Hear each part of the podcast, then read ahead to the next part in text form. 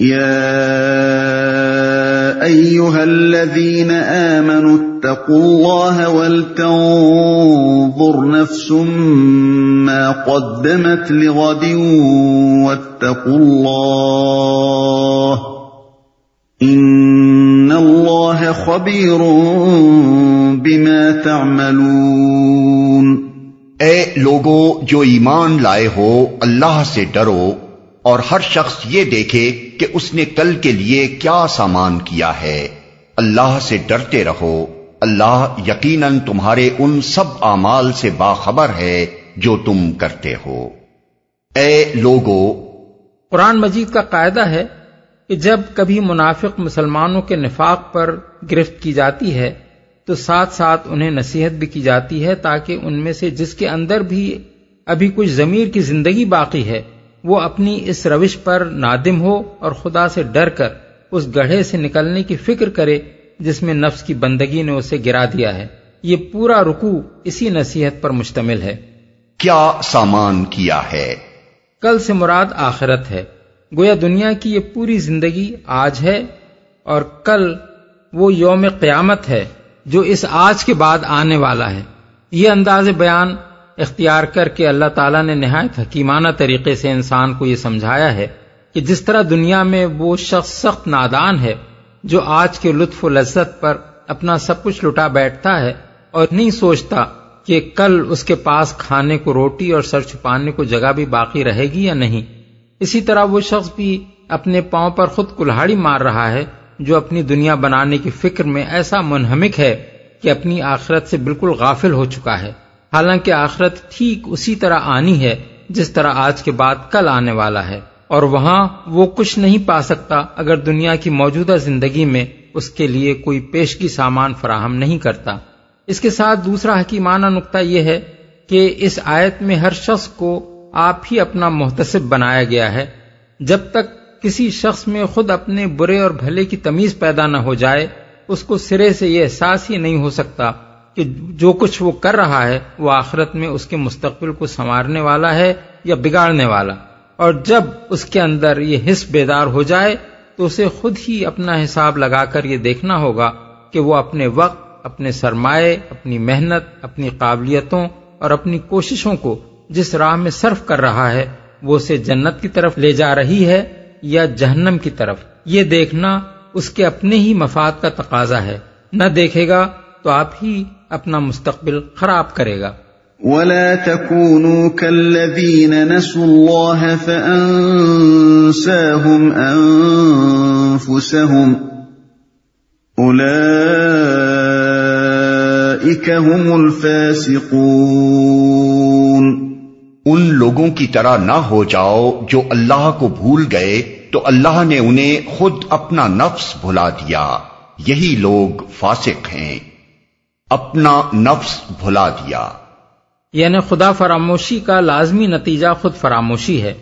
جب آدمی یہ بھول جاتا ہے کہ وہ کسی کا بندہ ہے، تو لازمن وہ دنیا میں اپنی ایک غلط حیثیت متعین کر بیٹھتا ہے اور اس کی ساری زندگی اسی بنیادی غلط فہمی کے باعث غلط ہو کر رہ جاتی ہے۔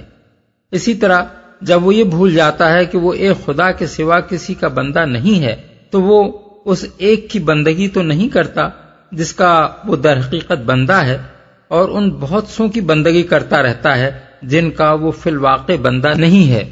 یہ پھر ایک عظیم اور ہماگیر غلط فہمی ہے جو اس کی ساری زندگی کو غلط کر کے رکھ دیتی ہے۔ انسان کا اصل مقام دنیا میں یہ ہے کہ وہ بندہ ہے۔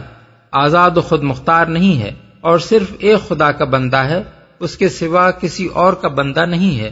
جو شخص اس بات کو نہیں جانتا وہ حقیقت میں خود اپنے آپ کو نہیں جانتا اور جو شخص اس کو جاننے کے باوجود کسی لمحہ بھی اسے فراموش کر بیٹھتا ہے، اسی لمحے کوئی ایسی حرکت اس سے سرزد ہو سکتی ہے جو کسی منکر یا مشرق یعنی خود فراموش انسان ہی کے کرنے کی ہوتی ہے۔ صحیح راستے پر انسان کے ثابت قدم رہنے کا پورا انحصار اس بات پر ہے کہ اسے خدا یاد رہے۔ اس سے غافل ہوتے ہی وہ اپنے آپ سے غافل ہو جاتا ہے۔ اور یہی غفلت اسے فاسق بنا دیتی ہے۔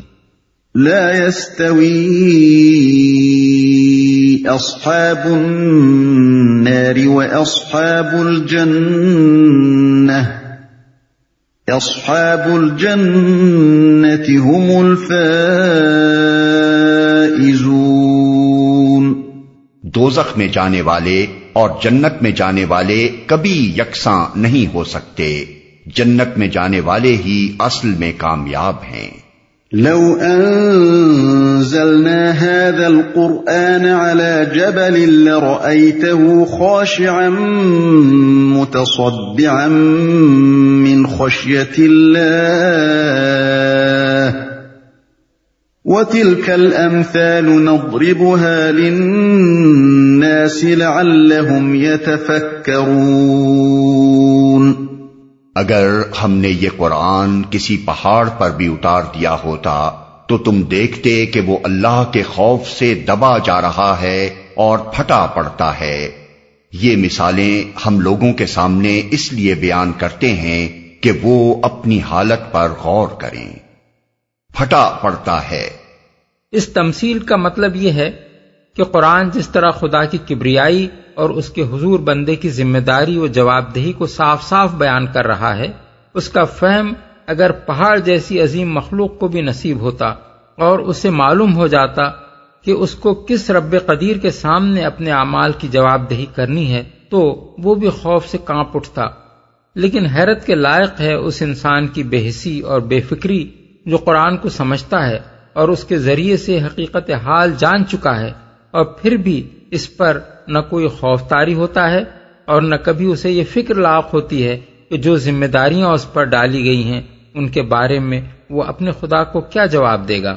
بلکہ قرآن کو سن کر یا پڑھ کر وہ اس طرح غیر متاثر رہتا ہے کہ گویا وہ ایک بے جان و بے شعور پتھر ہے، جس کا کام سننا اور دیکھنا اور سمجھنا ہے ہی نہیں۔ هو اللہ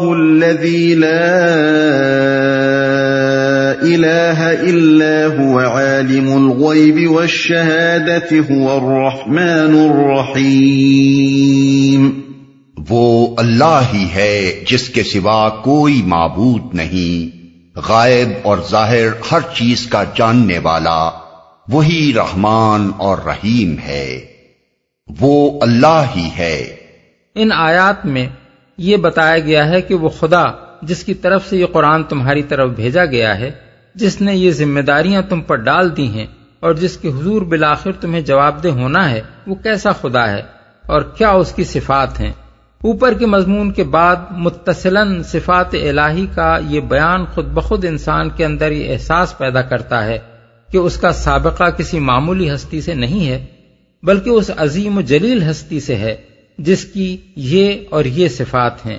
اس مقام پر یہ بات بھی جان لینی چاہیے کہ قرآن مجید میں اگرچہ جگہ جگہ اللہ تعالی کی صفات بے نظیر طریقے سے بیان کی گئی ہیں جن سے ذات الہی کا نہایت واضح تصور حاصل ہوتا ہے لیکن دو مقامات ایسے ہیں جن میں صفات باری تعالی کا جامع ترین بیان پایا جاتا ہے۔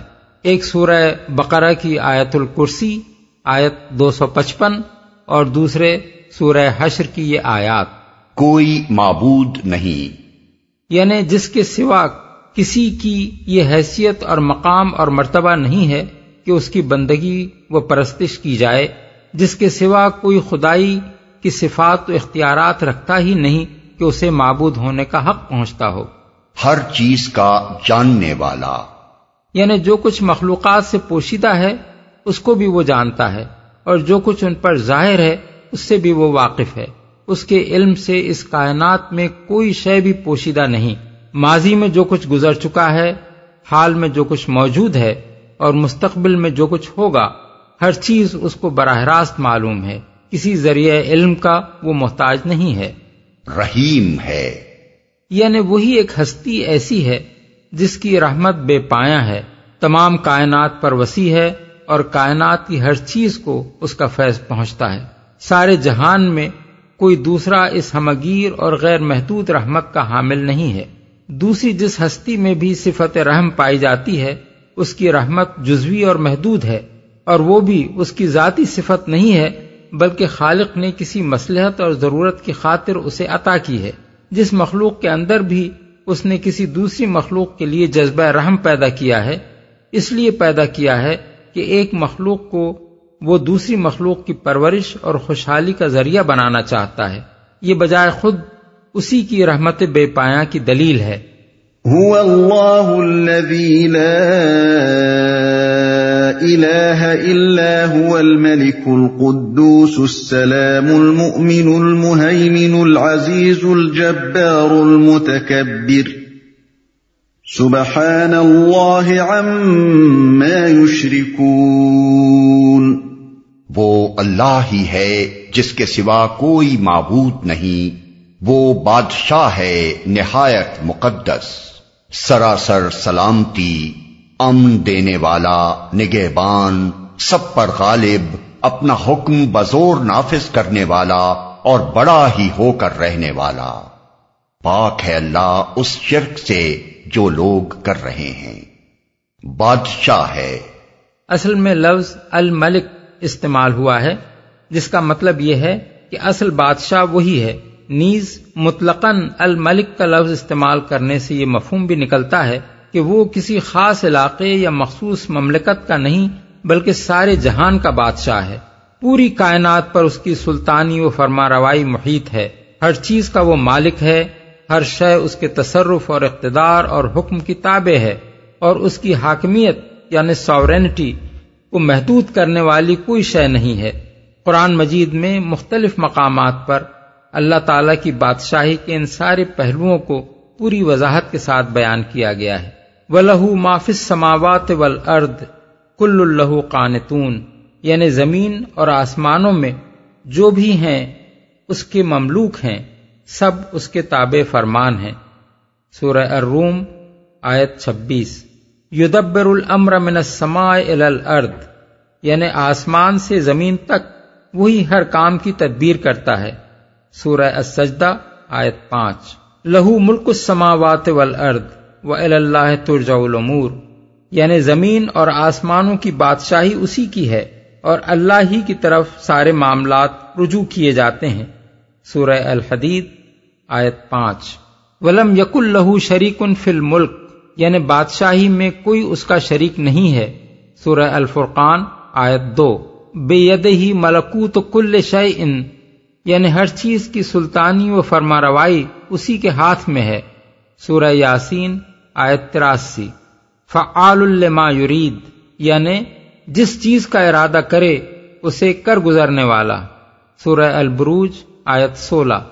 لا یوس الو اما یف الو وہم یوس الون یعنی جو کچھ وہ کرے، اس پر وہ کسی کے سامنے جواب دہ نہیں ہے اور سب جواب دہ ہیں۔ سورہ الانبیاء آیت تیئیس۔ و اللہ یہ کم لا معقب حکم ہی یعنی اور اللہ فیصلہ کرتا ہے، کوئی اس کے فیصلے پر نظر ثانی کرنے والا نہیں ہے۔ سورہ اراد آیت اکتالیس۔ وہ یو ولا یوجارو علیہ یعنی اور وہ پناہ دیتا ہے اور کوئی اس کے مقابلے میں پناہ نہیں دے سکتا۔ سورہ المومنون آیت اٹھاسی۔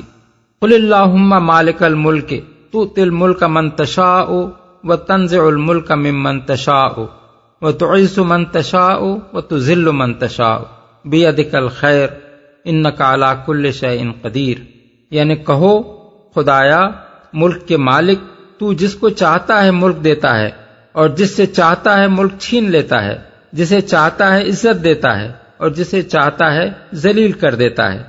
بھلائی تیرے ہی ہاتھ میں ہے یقیناً تو ہر چیز پر قدرت رکھتا ہے۔ سورہ آل عمران، آیت چھبیس۔ ان توضیحات سے یہ بات واضح ہو جاتی ہے کہ اللہ تعالی کی بادشاہی، حاکمیت کے کسی محدود یا مجازی مفہوم میں نہیں، بلکہ اس کے پورے مفہوم میں، اس کے مکمل تصور کے لحاظ سے حقیقی بادشاہی ہے۔ بلکہ در حقیقت، حاکمیت جس چیز کا نام ہے، وہ اگر کہیں پائی جاتی ہے تو صرف اللہ تعالی کی بادشاہی میں ہی پائی جاتی ہے۔ اس کے سوا اور جہاں بھی اس کے ہونے کا دعویٰ کیا جاتا ہے، خواہ وہ کسی بادشاہ یا ڈکٹیٹر کی ذات ہو، یا کوئی طبقہ یا گروہ یا خاندان ہو، یا کوئی قوم ہو، اسے فی الواقع کوئی حاکمیت حاصل نہیں ہے، کیونکہ حاکمیت سرے سے اس حکومت کو کہتے ہی نہیں ہے جو کسی کا عطیہ ہو، جو کبھی ملتی ہو اور کبھی سلب ہو جاتی ہو، جسے کسی دوسری طاقت سے خطرہ لاحق ہو سکتا ہو، جس کا قیام و بقا عارضی و وقتی ہو، اور جس کے دائر اقتدار کو بہت سی دوسری متصادم قوتیں محدود کرتی ہوں۔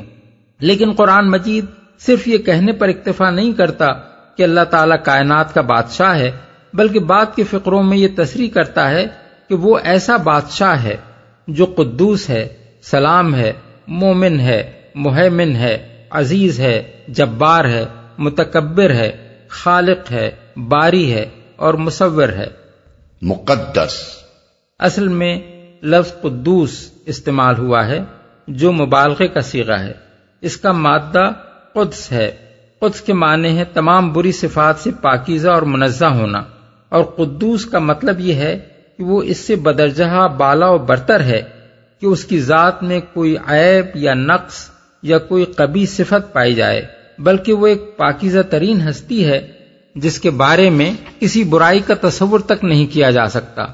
اس مقام پر یہ بات اچھی طرح سمجھ لینی چاہیے کہ قدوسیت در حقیقت حاکمیت کے اولین لوازم میں سے ہے۔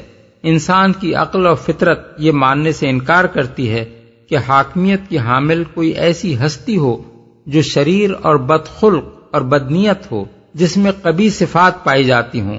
جس کے اقتدار سے اس کے محکوموں کو بھلائی نصیب ہونے کے بجائے برائی کا خطرہ لاحق ہو۔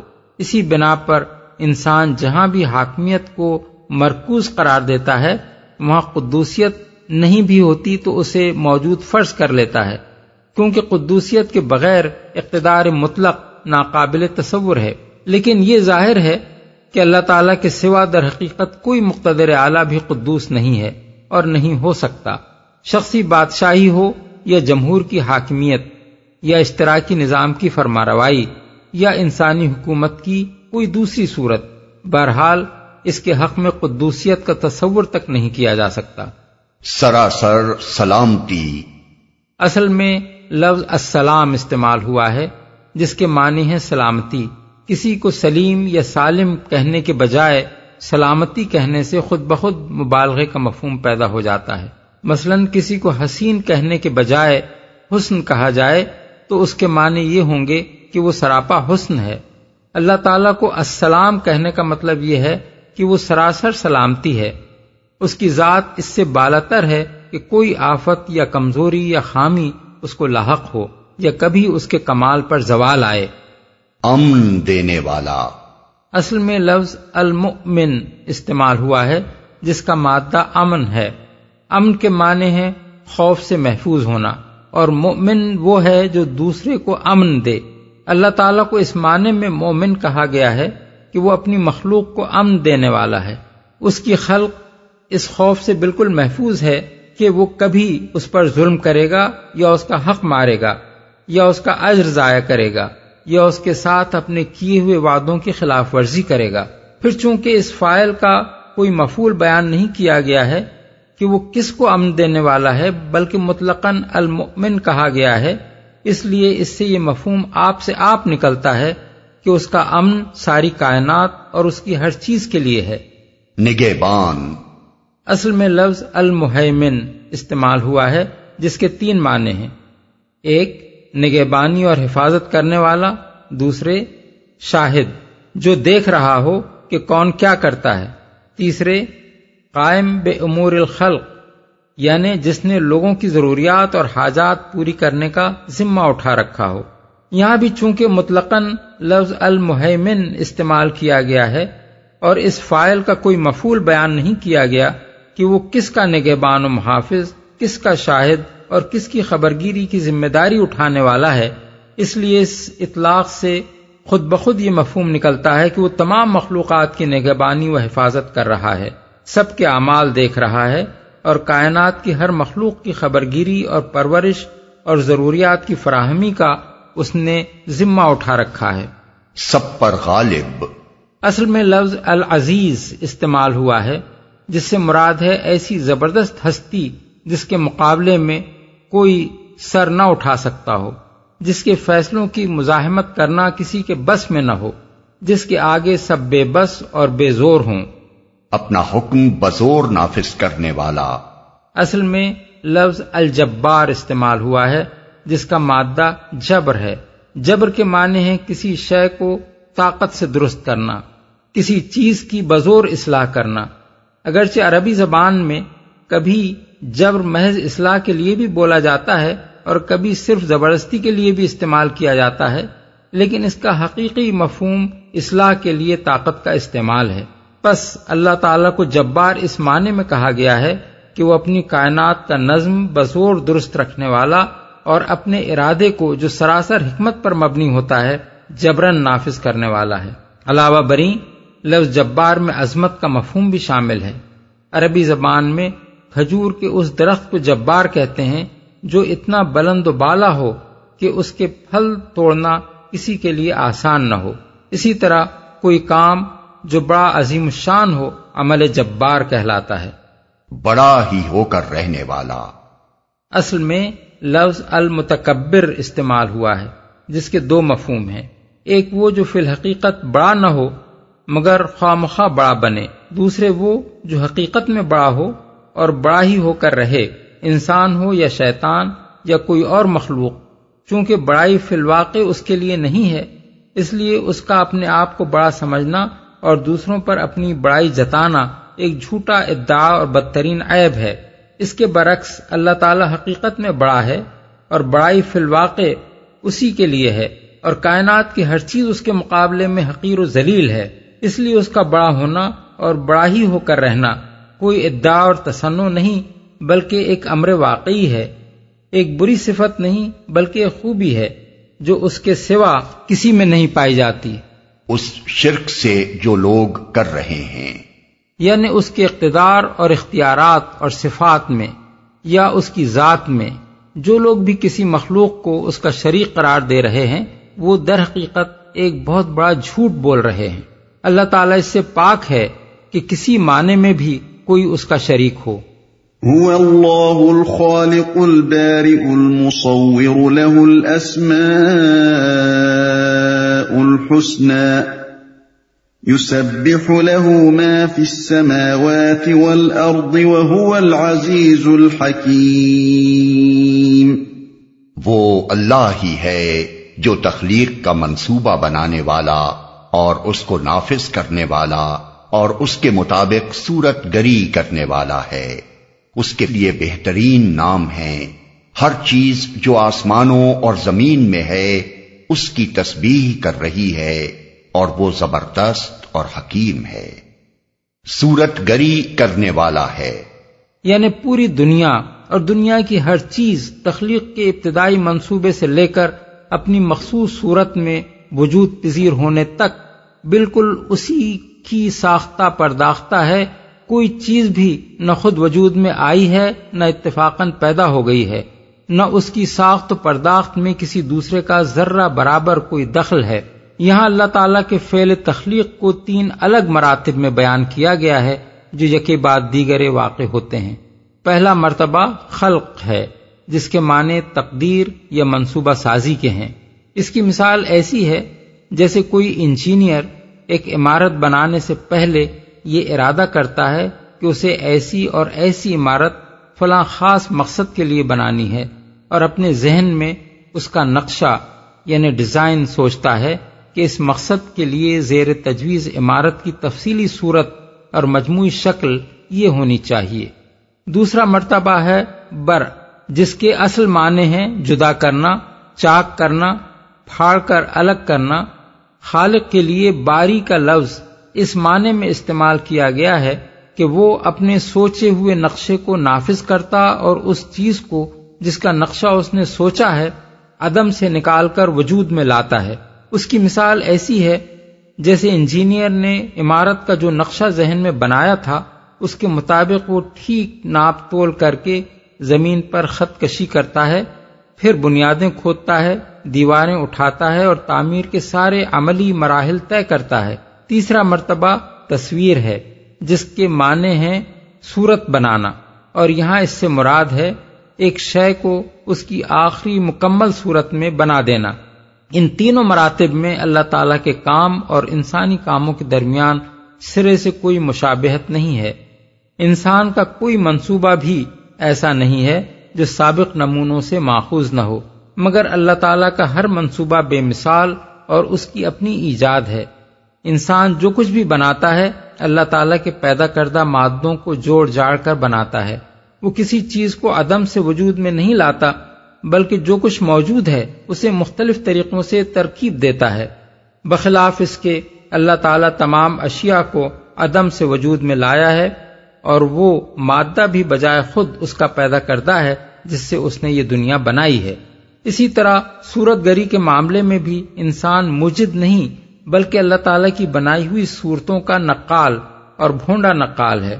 اصل مصور اللہ تعالیٰ ہے جس نے ہر جنس ہر نو اور ہر فرد کی صورت لاجواب بنائی ہے۔ اور کبھی ایک صورت کی ہو بہو تکرار نہیں کی ہے۔ بہترین نام ہیں۔ ناموں سے مراد اسماء صفات ہیں۔ اور اس کے لیے بہترین نام ہونے کا مطلب یہ ہے کہ اس کے لیے وہ اسماء صفات موضوع نہیں ہیں جن سے کسی نوعیت کے نقص کا اظہار ہوتا ہو، بلکہ اس کو ان ناموں سے یاد کرنا چاہیے جو اس کی صفات کمالیہ کا اظہار کرتے ہوں۔ قرآن مجید میں جگہ جگہ اللہ تعالیٰ کے یہ اسماء حسنہ بیان کیے گئے ہیں اور حدیث میں اس ذات پاک کے ننانوے نام گنائے گئے ہیں جنہیں ترمیزی اور ابن ماجہ نے حضرت ابو حریرا کی روایت سے بتفصیل نقل کیا ہے۔ قرآن اور حدیث میں اگر آدمی ان اسما کو بغور پڑھے تو وہ بآسانی سمجھ سکتا ہے کہ دنیا کی کسی دوسری زبان میں اگر اللہ تعالیٰ کو یاد کرنا ہو تو کون سے الفاظ اس کے لیے موزوں ہوں گے؟ تسبیح کر رہی ہے۔ یعنی زبان قال یا زبان حال سے یہ بیان کر رہی ہے کہ اس کا خالق ہر عیب اور نقص اور کمزوری اور غلطی سے پاک ہے۔